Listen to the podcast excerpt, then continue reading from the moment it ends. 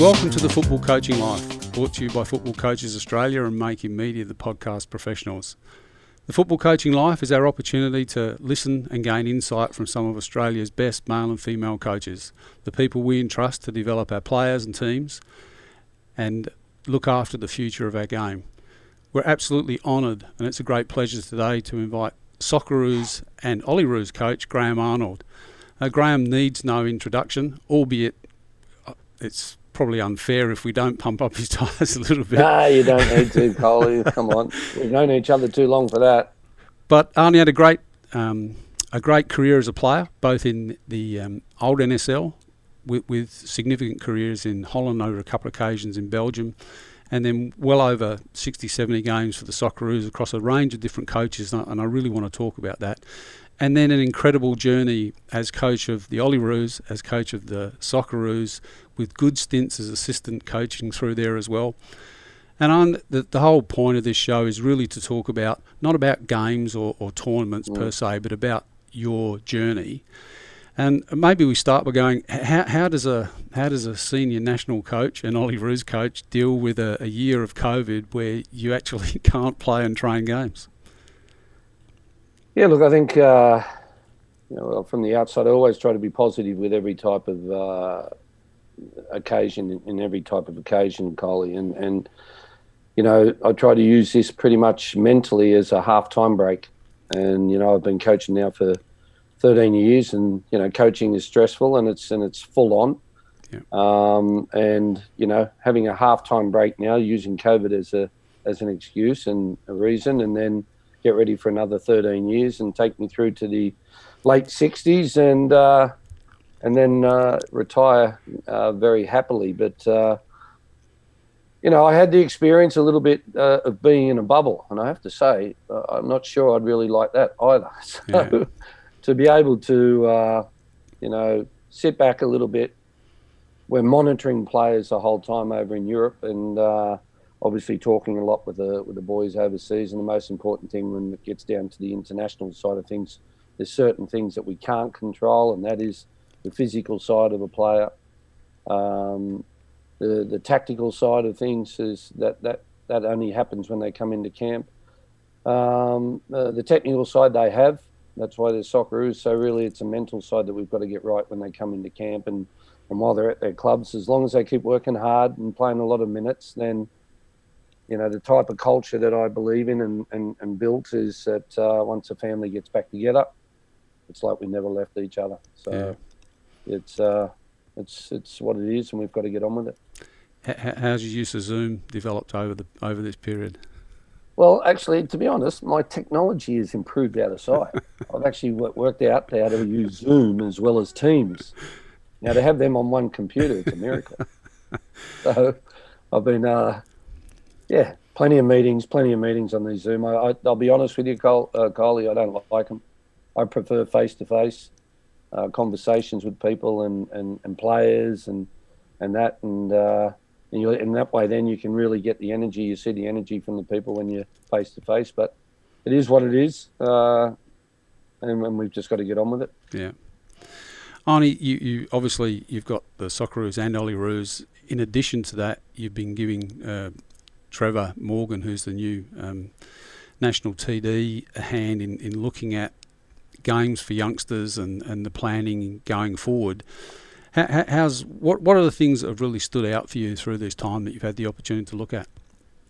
Well, you know what, uh, I really believe that in you know when there is a crisis, then you could there's a reason to use it, and uh, and you have an opportunity to change things. And I just I do believe that this COVID, as bad as it is, and as horrendous it's been on so many people and families, and I, I just on the sporting side, on our on our football side of things, I think it's come at a perfect time that we've had this break in the game and been able to really sit down and have a real good look at where we're at.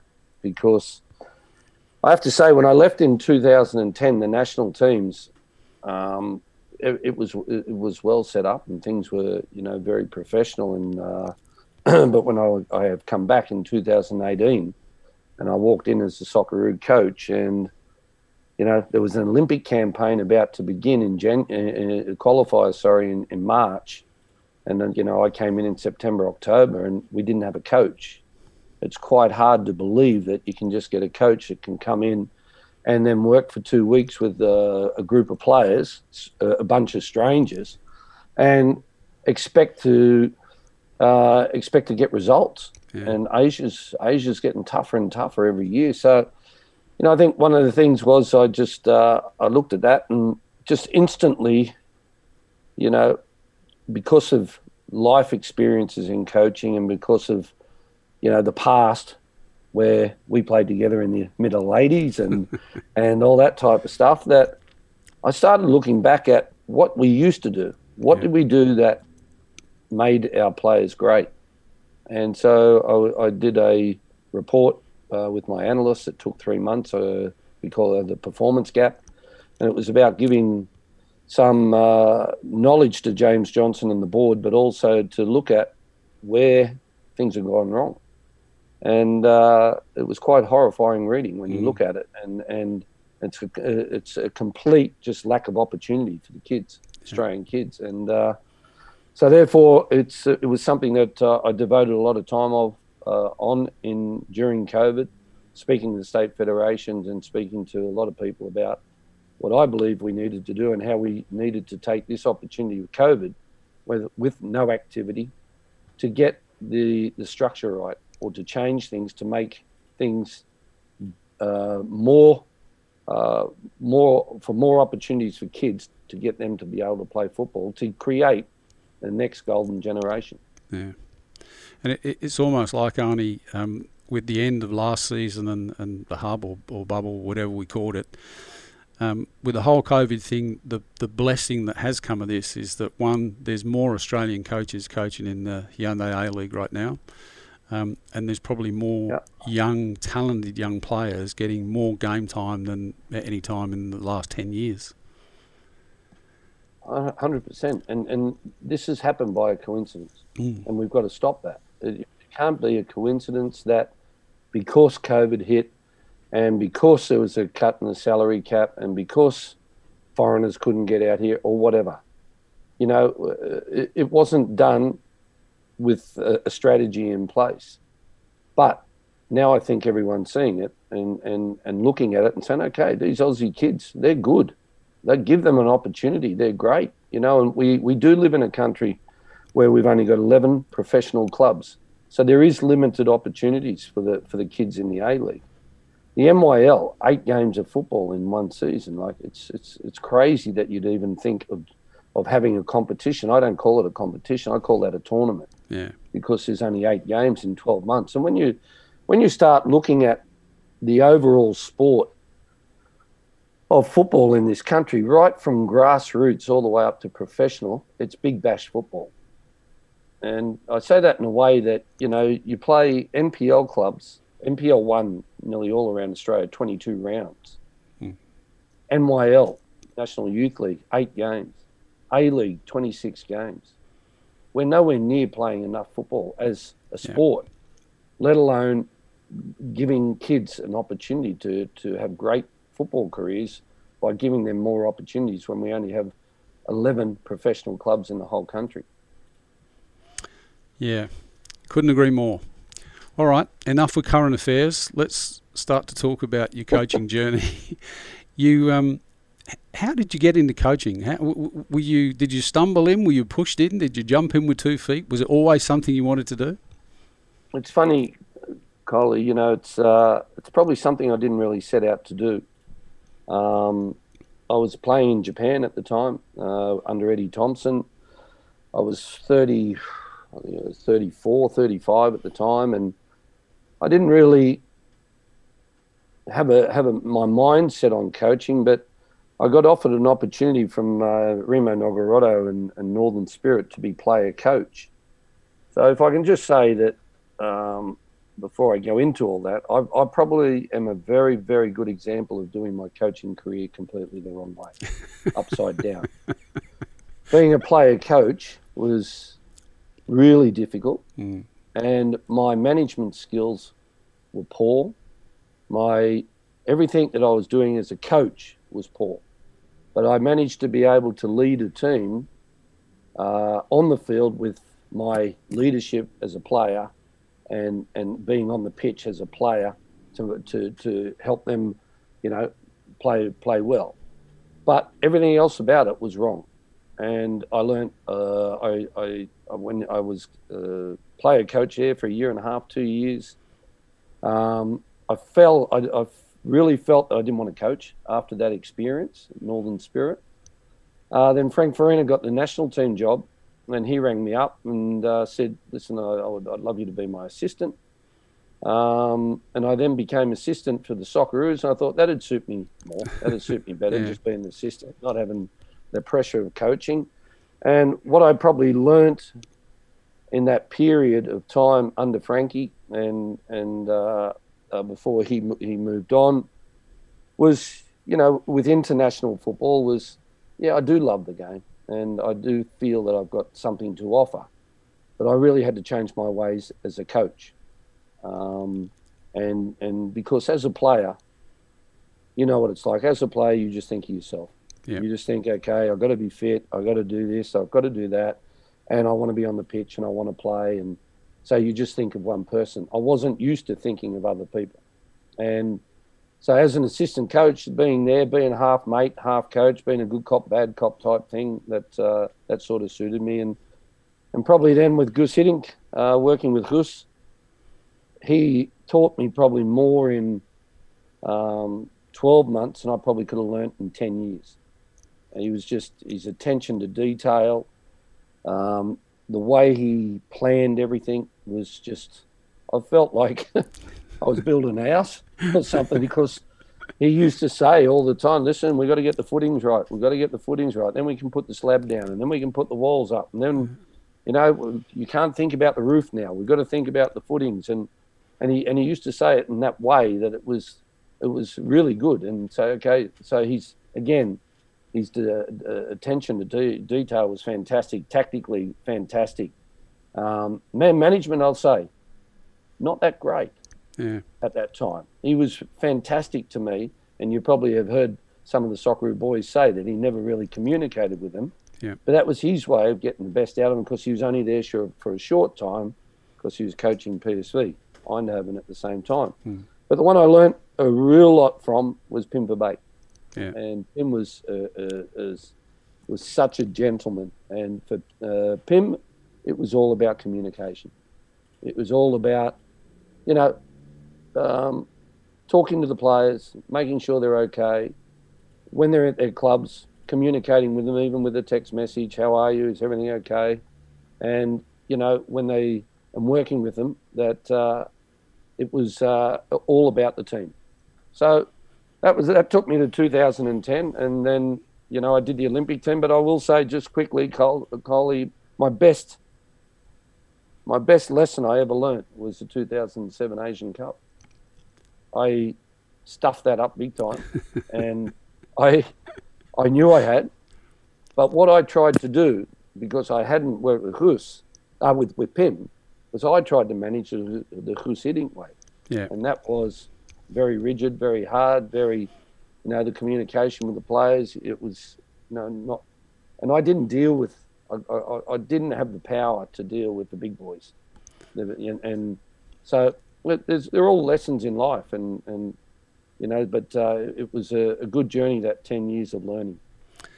Arnie, did you did where where did your formal coach education come into all this? When, when did you get your first coaching license? oh geez, I think uh, in probably the late nineties, I would have had my A license, um, and then uh, I was on the first pro license course here in this uh, in Australia for Asia. Yeah, and I did my uh, Europa uh, European A, UEFA A license in in Europe in in London. So, you know, it's uh, you know, it's always something like it's like driving a car. You've got to get that license to be able to to be able to be a coach. But the, the coaching courses that I did were were very good, and, and it was great to be there with a lot of players, ex players, and and people of my generation to do that. The, the I went through today because of your career as a player um, with the Socceroos. Um, uh, obviously, your time in Holland, your time uh, with the national teams, the the Olyroos, and the Socceroos. Um, Frank Arok played a significant part of your Socceroo journey. Eddie Thomson would have been there. You would have finished yeah. with Terry Venables. Yeah. You've mentioned Gus. You've mentioned Pim. Um, I know you're good friends with Ronnie Smith along the journey. I'm not quite sure how, how Ronnie, what influence Ronnie's played on that journey. But is there, have you learned from all of those people, or is, is there one particular one that's had the most significant influence on you as a player or coach?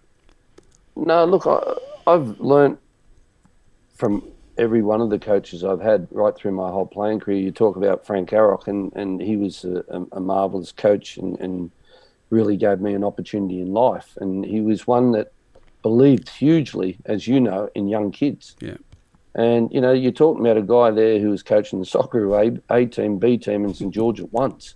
And you think, how the hell did he do that? And, but his passion. And so you take away, what I took away from Frank Arok was you needed to be fit to be at a top level. Yeah. Because he trained us extremely hard in 1988 before the uh, the Olympics uh, and and the World Cup qualifiers. He mentally he got into your brain and he made you feel ten foot tall mm. before you went on the pitch because he always never feared the opposition. It was we were as good as the opposition. He saw something in us that other coaches didn't see, and that was that we were physically strong and fit, and we had a, a hard working mentality that we could beat any team in the in, in the world. Um, you know, and even play, even coaches I played under, Eric Gerrits in Belgium, uh, you know, a, was a, a, fantastic coach. Uh, Wim Rijsbergen, when I was in Holland, was a fantastic coach as well. But I also I get out and you know I, am quite close with Wayne Bennett. I get on mm. very well with Wayne Bennett in rugby league and Trent Robinson at, at the Roosters, and I've been to see John Longmire and, and Kevin Sheedy, and because coaching is the is all the same. Yeah. the sport might be different, the rules might be different, the ball might be a different shape, but coaching is all the same. So to be able to move around and, and, and speak to those type of coaches in this country, uh, you learn a lot from everybody. And it's at the end of the day, you have your own style and on, on coaching, but it's what you what you learn from other coaches that you that you think will fit into your style and being flexible in your thinking makes all that happen. You're listening to the Football Coaching Life, brought to you by Football Coaches Australia and Make It Media, the podcast professionals. Today's guest is Socceroos and Olyroos coach Graham Arnold. We're, we're blessed to have Arnie with us today, wandering down memory lane and, and, and right now talking about the, the coaches that have influenced him as a player and as a coach. Um, and you've done a great job here, Arnie, as you've gone on. You've pre, you've sort of, I'm sure I must have given you my questions because you've answered all my questions in, advance, in, in advance here. Oh, there you go. I love. It's a quick podcast. I love. I'll ask you some questions. Uh, uh, no, no, no, nothing to learn here. Um, the what is coaching? Well, coaching's teaching. Coaching's in my view, the way I like to manage uh, coaching's like being a father to, to, to those kids or to those players. And, and, you know, I think that the old days of probably just coaching of being a very good coach on the football pitch and having great training sessions, great tactics. That's now probably a tenth of the job. Mm. And know, it's not long ago I did a coaching wheel I was, I was at home during COVID, and I just started thinking about things. And I read a great book on, on uh, you know, and that's what I have been doing through COVID is looking at where I can improve as a yeah. coach and reading books about, you know, the mental side of things and the, you know the subconscious mind and the wording, the affirmations that you're saying to players, and all those type of things that that really can you know goes into the, the player's brain. But you know, the coaching these days is again is just not about football. That's probably one. If I if I say said like this, if you've got a, a pizza, and you put eight slices in pe- the, that pizza, it's all about trying to get all those pizzas sizes, slices, sorry, the same size, and you know, and each each slice of that pizza could have six or seven pieces to that subject, and and it and it goes from coaching to the to the training sessions, the tactical side, and your style to recruitment. Now, recruitment's a big part of of, of success. Recruiting yeah. the right. Now, people will say first and foremost, recruit the right players. Recruit the right players. Well, I believe in recruiting the right people because if you have the right staff that are very good at their job, but they're the right people, then they are your brothers. You can trust them like brothers. And in this, in, in the caper of coaching, this is something that needs to be very strong. It's a trust that you have in your staff that if one day you can't turn up for training, or one day you're sent off and you're up in the grandstand, or you're ill, that everything goes normal. It's clockwork, and that's the way I, I like to do it. Now, you know, and then it goes to politics and being able to deal with politics in the boardroom, in the dressing room, crises. How do you deal with a, a, a, dressing room crisis with a player? How do you deal with a boardroom crisis, a fan crisis, a media crisis?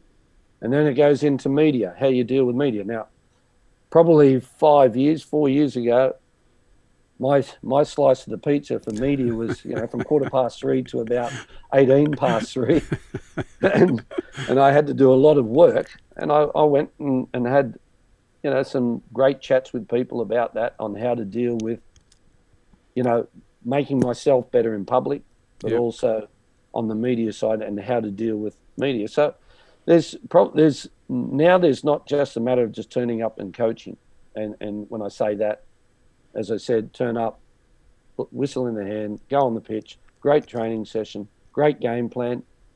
Because the, the way players are these days and people are these days is that it's all about the brain. It's all about the mind. It's how you get into their mind. It's how you get them to perform.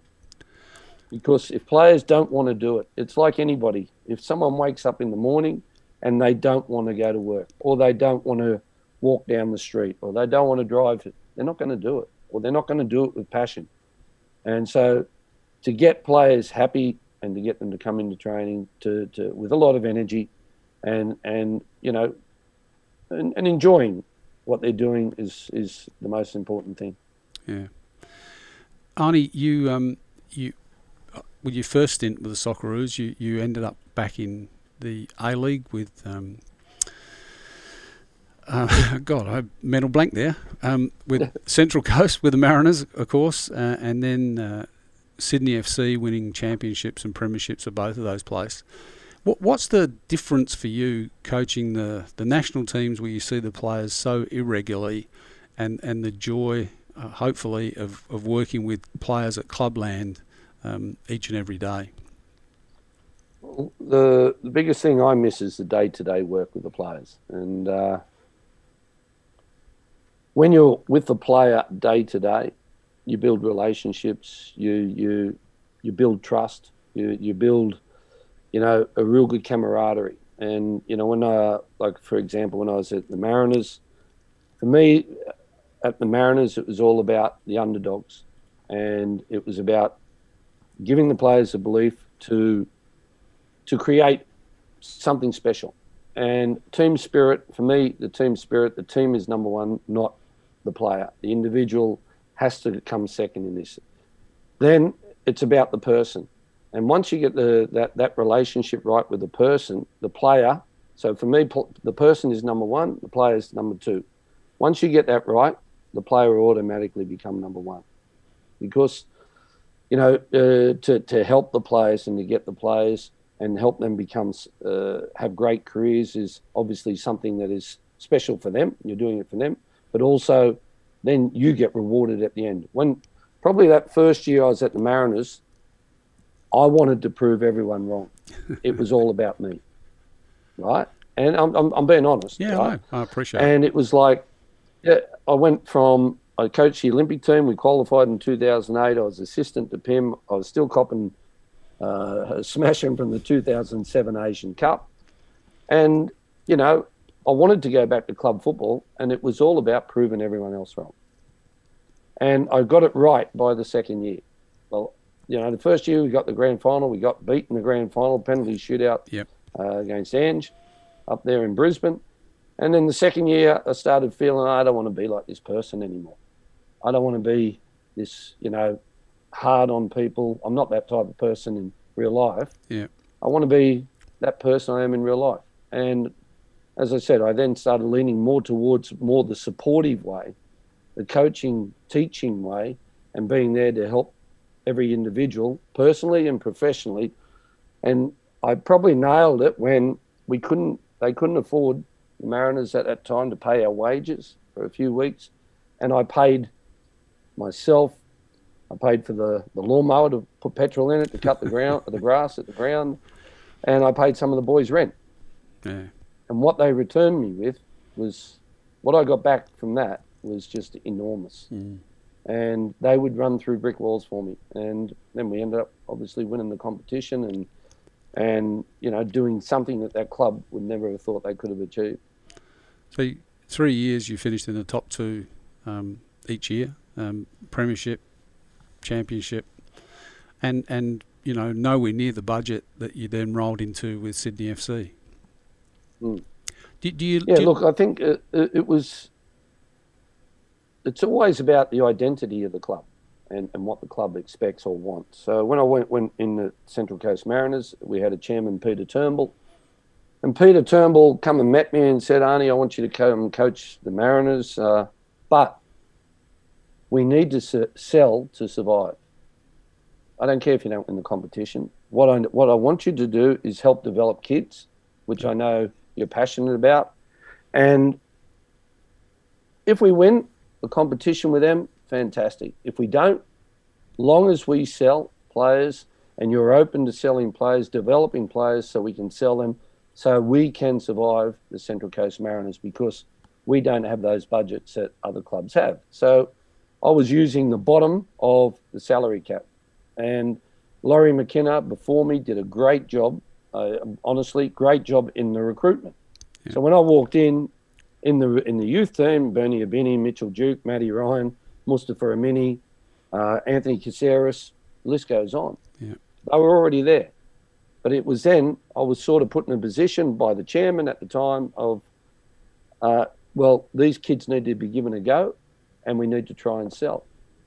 Then we got Tommy Rogic come up. So, but the, the most important thing for me then was okay, great. And it's like now with the kids playing in the A League, it's, it was about giving the kids the opportunity. But I had you, you have to get the blend right, the mix right. You can't just have 10 young kids on the pitch and one older player or 10 old, one young. It was about getting the blend. So Yeah. we had some five, four or five young kids on the pitch, and then you had the Alex Wilkinsons, Hutchinsons, McBreen, uh, Patrick Zwaanswijk, Josh Rose, some older players around them that could be mentors to them, and then on match day out on the pitch be there to support them. Yeah. When you when you um, finally moved on up to Sydney FC, uh, obviously a big club, more pressure, more expectation, maybe closer to the, the similar sort of feel of being in and around the national teams. How, how did, did did you notice that? Did you feel that there was a difference when you when you moved on? That there was a a more significant um, expectation of you? Oh yeah, of course. And and again, it's like when I walked into Sydney FC, uh, I sat in the boardroom and Scott Barlow and the board said, "We don't need to sell players. We need to win trophies. it's all about winning trophies. It's it's we don't sell. You know, we've just had Del Piero here. Del Piero was probably he was my first decision at Sydney of whether to stay or let him go. Yeah. And I just felt I went and had a look at their facility. I looked at how they were working with it, and I, I went and met some players that I knew before I actually took the job to see, okay, what's the environment, what's the dressing room, and, and, and all that like. And Del Piero had his own dressing room. And I'm thinking, how can you have a team with someone that has their own dressing room? Yeah. And uh, so what was important for me was that was reconnecting. I, I inherited a squad uh, from, and you always do that with Mm. uh, when you take over teams, and and it was all about you know getting the senior players on side and telling them what we wanted and how it was going to work, and then and then you know at Sydney at the time, the, at the training facility, I didn't even have a coach's office, and you know I was like, come on, there has to be an office where we can have private conversations. We put a wall up uh, through the middle of the building there to have a, a coach's office, and then it was about getting the resources right, and then having getting the chef in, and having breakfast and lunch available because those type of things really build team unity because players then will turn up earlier and they'll start communicating more, you know, before training, after training, compulsory lunch. Breakfast wasn't, but compulsory lunch. And then they're all sitting there still at three o'clock in the afternoon having a laugh, playing cards and doing all that stuff, which then builds a great team environment. But yeah. the expectations of Sydney was obviously much higher. But again, I always believe that in myself, first and foremost. But if you get the, the main things right of what you can control, you know, you can't control uh, many, many things in coaching outside of that dressing room and outside yeah. of that environment. So, most important thing for me was, again, I go back to the wheel, was recruitment. Recruitment of very good staff, recruitment of people I could trust and knew that they would work hard and they were great at their jobs. And then even with player recruitment, again, for me, the first thing I'd in, in a play, when I recruit a player, I can watch him on TV. I can watch him on the uh, watch him live. You know, I can watch a highlights reel of him, and I can see he's a good player. But for me, the most important thing is what's he like as a person. Yeah. And if that and getting that right, and the first thing is like I'd said to Milos Ninkovic, okay, when you come out to Australia, if you come out, if I don't play play you, how are you going to react? Uh, well, I'm here for the team coach. I will work hard at training, and you know, it, then if I don't play, I must have there must be a reason I'm not playing, and I'd like to speak to you about. Okay, if you know, if Bobo, if you don't score, or if Matty Simon's playing and you don't, and you're on the bench, and he scores, how do you how will you react? I just want the team to win, coach. So once they start answering just a few of those yeah. questions, then you see what type of person they are, and and then you see straight away they come out with their families and they're brilliant people, got great families, and and they fit into the family environment that, uh, for me, is so special at clubs in club football. You're listening to the Football Coaching Life, brought to you by Football Coaches Australia and Making Media, the podcast professionals. Today's guest is Graham Arnold, and we're having a, a, great walk down memory lane with some great knowledge and wisdom that Arnie is sharing. Graham, can I continue with Sydney FC? Um, yep. I, am I know at that time I think you brought in uh, Mike Conway from XVenture, yep. and, and, really started to work in and around players' minds and their thinking. Was that a first for you? Um, and, and, I know that rolled also into the Socceroos yeah, uh, yeah. later. How, how did that come about, and what were the well, benefits? I looked. Uh, went away. I had one bad season in the A League. That's one time I, the only time I didn't make the top two uh, or, or win it, and that was we came seventh, and we missed the top six. And I was more focused on that year, the Champions League, and you know I got that wrong. Yeah. So another lesson. Um, and uh, I just sat sat down one day and I, I started thinking about the, the four main pillars in, in, in, in life and in football and technical, tactical, physical, mental. And obviously there's the set piece side of things, man management, all that. But I then started thinking, well, there's only one thing that I think that at this moment I can't really be good at, and that is the mental side. Tactically, I think my game plan most times gets a result or works. I'm, I'm, flexible. I'll change it if it's not working, and, and that. So the technical side, yeah, the training sessions, I think, are, and the players will all say that they're enjoyable and they're good, and and and the physical side, I had Andrew Clark doing that, and, and I know that he always gets the players extremely fit and healthy. And then I started thinking about the mental side, and and that decision probably changed me completely as a person and, and changed me as coaching is that when you have quality players, which I believed we had in, in the year that we come seventh, we still had good players. They can't lose their quality and their talent overnight. And so there has to be something that's not right. So it's either you look at again whenever something's not right. The first we lose, the first thing I do is look in the mirror at myself and what I did that week, and did I do the wrong thing myself? and we had players that were Milos Dimitrijevic and Tavares and Jacques Faty who played in the French top division in, in, in top league in France and, and Turkey and top players, Alex Brosque and, and Filip Holosko, very good players. How can you underperform? How can you underachieve with that team? And and I went back and I looked at a lot of the things that I did during that year, and, and I just felt that if anything, mentally, I didn't get into their brains. I, I wasn't stimulating them enough. And players don't like to, you know, they don't like to go to a coach and say, oh, you know, only I've, you know, my, my wife's sick or my girlfriend's not well or I'm having trouble at home in the relationship. They don't want to, uh, or they're not feeling right injury wise. They're never going to, every time you say to a player, how do you, get a uh, such, how do you feel today? They all say great. Yeah. They all say great. So it was more about then getting someone. I didn't really at, at the time want a psychologist. I wanted someone like a, an emotional intelligence coach that could b- help build a team identity of what, what the team stood for yep. as a group of people, and also about someone that could communicate with them if they didn't feel comfortable coming to me. Um, and it worked great. It, it worked. Did. It worked great. And Mike, uh, Mike uh, did that role very well with the players. Um, we built a, a very good uh, team identity. We ended up uh, doing a jigsaw puzzle of that identity. There was 23 pieces in it. One one time, David Carney slipped up. I pulled one piece out, chucked it on the floor, and said, "We're broken. You know, we we we've lost one." Yeah. And everyone's looking, and you know, can't. And he apologised for his behaviour. Put the piece back in. Right, we're back together. Off we go. And uh, but it's it's uh, yeah, it, it's something that is for me is so special now in elite sport because of social media. Yep. You know, I, I don't do it. Social media, I don't look at it. I don't know how to use it, and I uh, and I don't want to. So, but young people these days, oh, they're addicted to it, and they, they get uh, affected by it badly.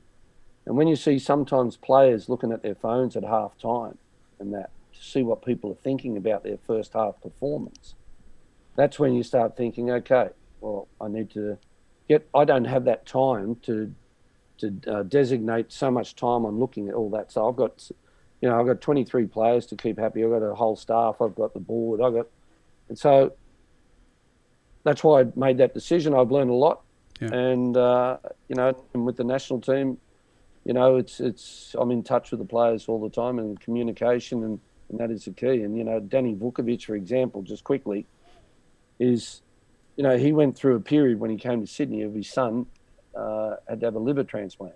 Yeah. Now, I'm just saying how I would have been before compared to what, what I am now and was then. But it probably I would have uh, uh, what I would have been like in 2010 when it was all about me and you know we got to win, we got to win. We know if his son is ill, well, don't come, stay home, just don't come. Yeah. You know, where up with Danny with uh, at the older uh, when, when 2017 and 18, he was marvelous. I said, "You train when you want to train. If you don't want to play, you don't need to play. We understand your son is the most important thing in life. So you do what you want, and and you can train with John Crawley at whatever time you want. You don't need to be here, mate. We we will we we love you. We know how good you are. Just look after your son." Yeah. He slept on the floor in the hospital for six weeks. He turned up to training a couple of times a week. He flew in and out match day, which is totally against sports science. he flew in and out match day to play the game. And in the six weeks that he was, he was doing that, we conceded one goal. Remarkable. And he played unbelievable. But his gratitude to what we allowed him to do paid us back and because of that nature, that wasn't impacting the thinking or it wasn't impacting the culture because the culture was that, you know, we're, we're as strong as one another and, and we're yeah. going to do what needs to happen to get the job done and understand. Yeah, we're people. a family.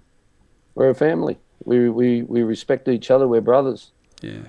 And everyone in life has, in my view, in football and, and everything, is there's two families. There's one you have at home and there's one that you work with. And if that environment's right, well, then you will go the extra yards.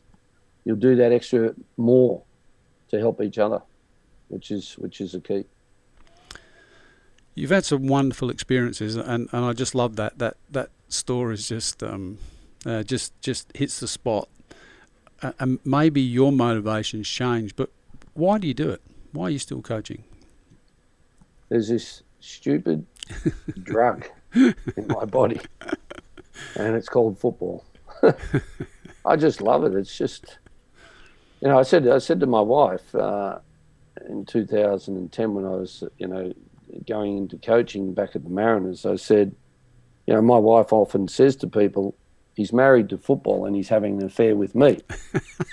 and I think that's a really good way of her putting it because, uh, you know, you just got to, you, you've just got to have that passion to do it, you know, and, and it's just such a brilliant sport and it's just given me, you know, such a great life. And, you know, I remember saying to the Mariners boys, kids up there, I'll judge my performance on how many millionaires I make. That's my job, is to make you boys millionaires.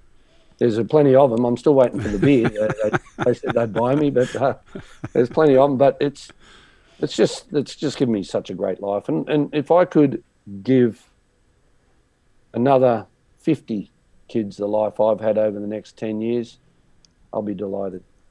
Yeah. for me, that's what it's about. Terrific. Changing tack just a little bit, the the your relationship with the media. You've you've experienced being appointed as a coach, being sacked as a coach, national team jobs taken away, um, being smashed around by the media. How important has it been for you to develop resilience as a coach?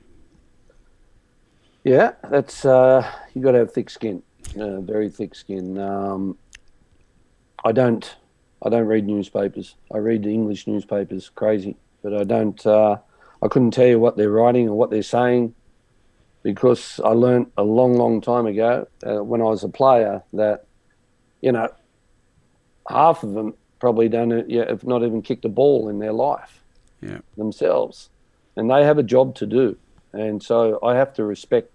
In the last number of years, as I said, that slice of the pizza has got bigger because I've learned that I know that they've got a job to do. And they're all 99% of them are all good people. They've just got a job to do, and their mm. job is to feed their family. Their job is to look after their family, and they've got to write headlines and create headlines. So, and if I'm that headline and they can get the money and they've got a job, and and that well, that's that's that's the way it is. But you've got to have thick skin. You've got you've got to be able to cop criticism. You've got to be able to walk away from people if they say something in the street to you. You just laugh at them and walk away, and and that's that's just part of coaching. But uh, I wouldn't want it any other way because yeah. I, I, to be honest, I don't think I've really ever had anyone come up to me, right up to my face, and say, you know, give me a, a mouthful yeah. about, you know, me as a player, as a coach. You know, it's it's it's just the way life is. But everyone has an opinion, and you know, in the old days, as you know, Coley, there was four opinions, SBS and three newspapers. hey, now everyone's got social media. Everyone's got. Everyone's an, an expert. What can you do?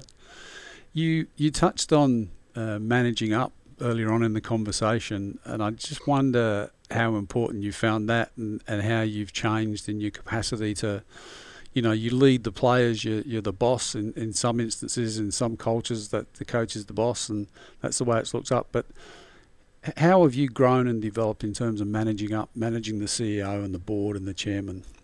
Yeah, first of all, I, I don't let the, I've never let the players call me gaffer or the boss. Yeah, it's Arnie, and I'm there to help. I'm not there to, you know, rule with fear or to scare them or or you know to dictate to them on what this has to happen and this needs. First and foremost, I'm there to to support and help them become great players or and great people. Um, managing up, I found that the best way to manage up is making yourself attend and be available for for board meetings.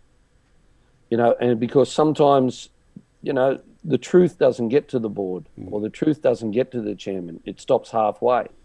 And then the board hear a completely different story. And if there's any type of uh, incidents that do occur, it's always they get second or third hand information. So at Sydney, for example, I used to invite myself to board meetings, you know, once a month. I'd go there, sit down. They, if they had any questions for me, no problem at all. Any right, wrong, I'd tell them.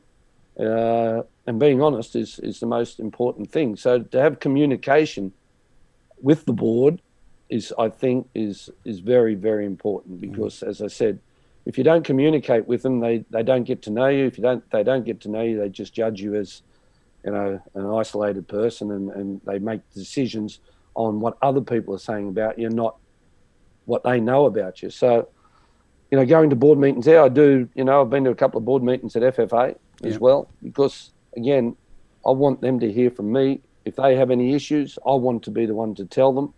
I'd rather, again, not to be secondhand news. Oh, I love it. What have been your most enjoyable moments as a coach?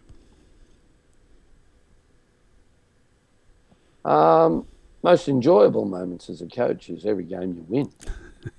you know, I love. I'm, I'm just a winner. I just, you know, if I lose, if we lose, I can't sleep for two nights, and two days, and uh, you know I'm grumpy and I don't, you know, but I, I did learn a very good lesson from Gus Hiddink, and that was when you win you can be grumpy, and when you lose you got to be happy.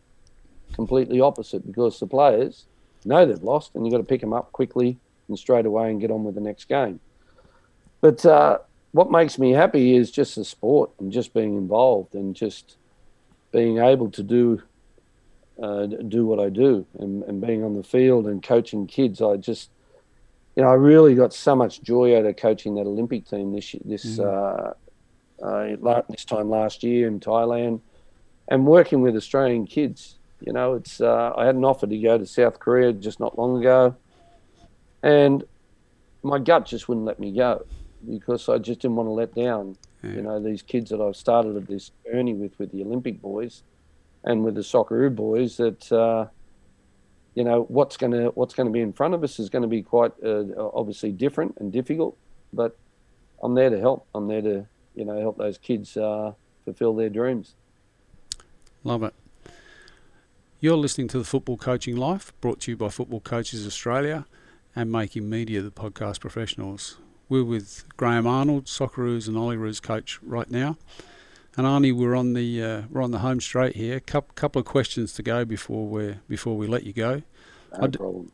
I did notice today that you've got a street named after you called Arnold's Pl- Arnold Place in Glenwood. What what's that like? Is it a bit like a ship? Do they, um, sort of um, throw a bottle of champagne at it and launch it, or did it just happen without you being there? No, no, I was uh, I was there, but I think it was a drain. my street ended up the drain. it's where the sewer goes straight down. it's a sewer part of the of the, of the uh, community. uh, no, it's uh, it was a great honour, great privilege down at the, it's just at uh, Valentine Park there and at the Parklea many many years ago. It happened. I can't even tell you what year it was. I think it was when I was playing. So it's yeah. been out there for years and around some other great uh, you know some other great legends of the game who played out there and were part of New South Wales. So it's a great honour. Yeah. How good was it to be on that open top bus in Gosford after you won the championship with the Mariners? Yeah, it was great. Uh, yeah, no, that was it was fantastic because uh, we didn't, you know, we had to go straight after the grand final, and we had to go play a Champions League in South Korea, a game in South Korea. Um, and I don't know how we won that, but we won. Yeah. We beat Suwon Blue Wings 1 0. And uh, two days after, we played Sunday grand final. Uh, went back, went after we won, straight to the hotel at the airport. Flew out the next day, played Suwon on the Tuesday, come back on the Wednesday. And for the Friday, I think it was Thursday or the Friday, was the um, you know the parade and it was the and the celebrations. By that time, I thought, you know, most people in the Central Coast would have forgotten about it by then, four or five days later. But we had a great roll up, and uh, it was probably one of the biggest things that's ever happened to the Central Coast. Central Coast, you know, the club and the Mariners has got a special place in my heart for them. It's uh, such a fantastic club. I'd love to end up back there one day, and uh, great people on the coast, and uh, to give them something that was so special and to help with those players, it was fantastic. Yeah. On the you spoke before about the the football coaches that have influenced you, some of the people outside the sport that have influenced you. Have you ever had someone that you've said that's my mentor? That they're they're the the sage, the person that I bounce ideas off, or have you got one of those, or more than one of those that you've used over the journey? Um, I know people probably think I'm just going to say this, but Ronnie Smith has been a huge influence. Um, you know, when we were with the national team together under Frank Farina and Gus Hiddink, the conversations we would sit and have till 2 a.m. in the morning talking about football was crazy, and we did that for years.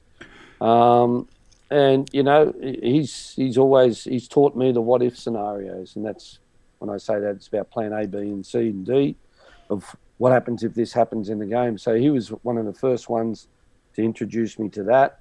And you know, so if ever I have any type of thing I'd like to talk about football, Ronnie's one of the first ones I pick up the phone to, and, and we, you know, it's never a ten minute chat. You know that. No, I do indeed. uh, two hours. um, yeah, so that uh, here in Australia, probably uh, I still keep in touch with Gus mm. um, quite often, and uh, you know if there's anything major to talk to about him with my career or anything, then I'll, I'll speak to him. But uh, here in Australia, probably Ronnie. Yeah, another wise man. Have you taken on the role of mentor? People like Phil Moss and, and Bimby at Sydney FC and Clarkey and uh, Vid, Viddy, uh, uh, do they look to you for uh, advice? You've obviously helped them on their journeys. Yeah, look, I when you're actually doing it, you don't realise you're doing it, mm. and you know, showing leadership or support, or and, and when they ask you for advice, you just give them your opinion back because of the experiences you've had in life, and you know, and I always say that is that.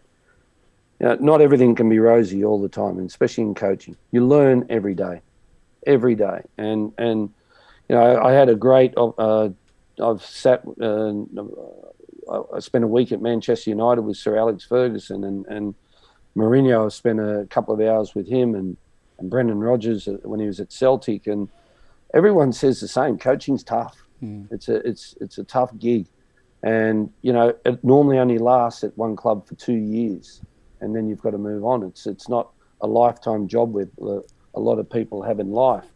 So to be able to to mentor or look, I, it's more mateship, if anything, Coley. You know yeah. that I have some coaches ring me up and ask me about their coaching career and what they should do next. I'm I'm just here with the knowledge that I have to, to help. I would never tell anyone what decision you have to make. Mm. It's more about you know talking through a few different experiences, but you know, Phil Moss, uh, you know, he's he was a, he's a great mate today. He's uh, one of my best mates, and he was a great assistant coach for me up at the Mariners. And you know, and, and his love for football is, is, is huge as well. And and uh, you know, when you work with mates and, and Clarkey and John Crawley and these guys, it's very very easy to be a so-called mentor. You're more of a friend, yeah. and you're always there to to help them if you can as a mate. Good on you, mate final one for the day. If you had one piece of wisdom you could share with coaches, what would it be? Believe in yourself. It's tough. Coaching is it's not easy. Um, believe in your way and do it your way. And you know, be flexible in the way you think, but at the end of it, enjoy every day, every moment of it, because it is tough. It is a tough gig, but when you enjoy it, then it's not so tough. It's it's it's not a job. It's it's a hobby. I love it. I love it, mate. And and uh, I have to say that from the outside in, um, it looks like you you so. I can remember at the beginning of your career, you sort of kicked every ball and headed every ball and wanting to wrestle in challenges from the side and yeah. I think you still kick a few balls now and again on the touchline, but you, you, you really do look like you've settled in and, and understand who you are and really are enjoying it. So congratulations yeah, to you. It's as I said, it's uh, you learn in life, and as you get more and more experience, then as a young coach, you're going to make mistakes. Don't beat yourself up when you make mistakes, yeah. because that's what a lot of coaches do.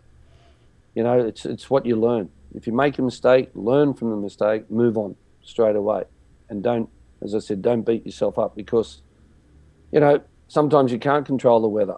Sometimes you can't control a, a send off. You know, yeah. it's it's all different. But what you can control is is your own behaviour and and, and what you do and, and how you manage people, and that's the most important thing. Great place to finish. Graham, thanks very much. It's been a, an honour and a privilege to have you on today to share your coaching life and your, your journey and your wisdom. You've got that grey hair and the whiskers now, so pl- plenty of wisdom around. So, uh, I forgot. I forgot to mention that's the one last one last thing. If you become a coach, expect to lose your hair or, or go grey. Now I'm looking at one. uh, really appreciate your time, Arnie. Um, good luck um, with the Olympics. Let's hope that happens in the Olyroos uh, with, with, a terrific talent coming through now. Um, good luck um, with qualifying for the next uh, FIFA World Cup. Um, two two huge tasks. So our yeah. thoughts and prayers are with you, mate. Thanks very much. Thanks very much, and uh, great to see you. Great to speak to you, and uh, thanks for all your support uh, during my coaching. Thank you. Good on you, Arnie.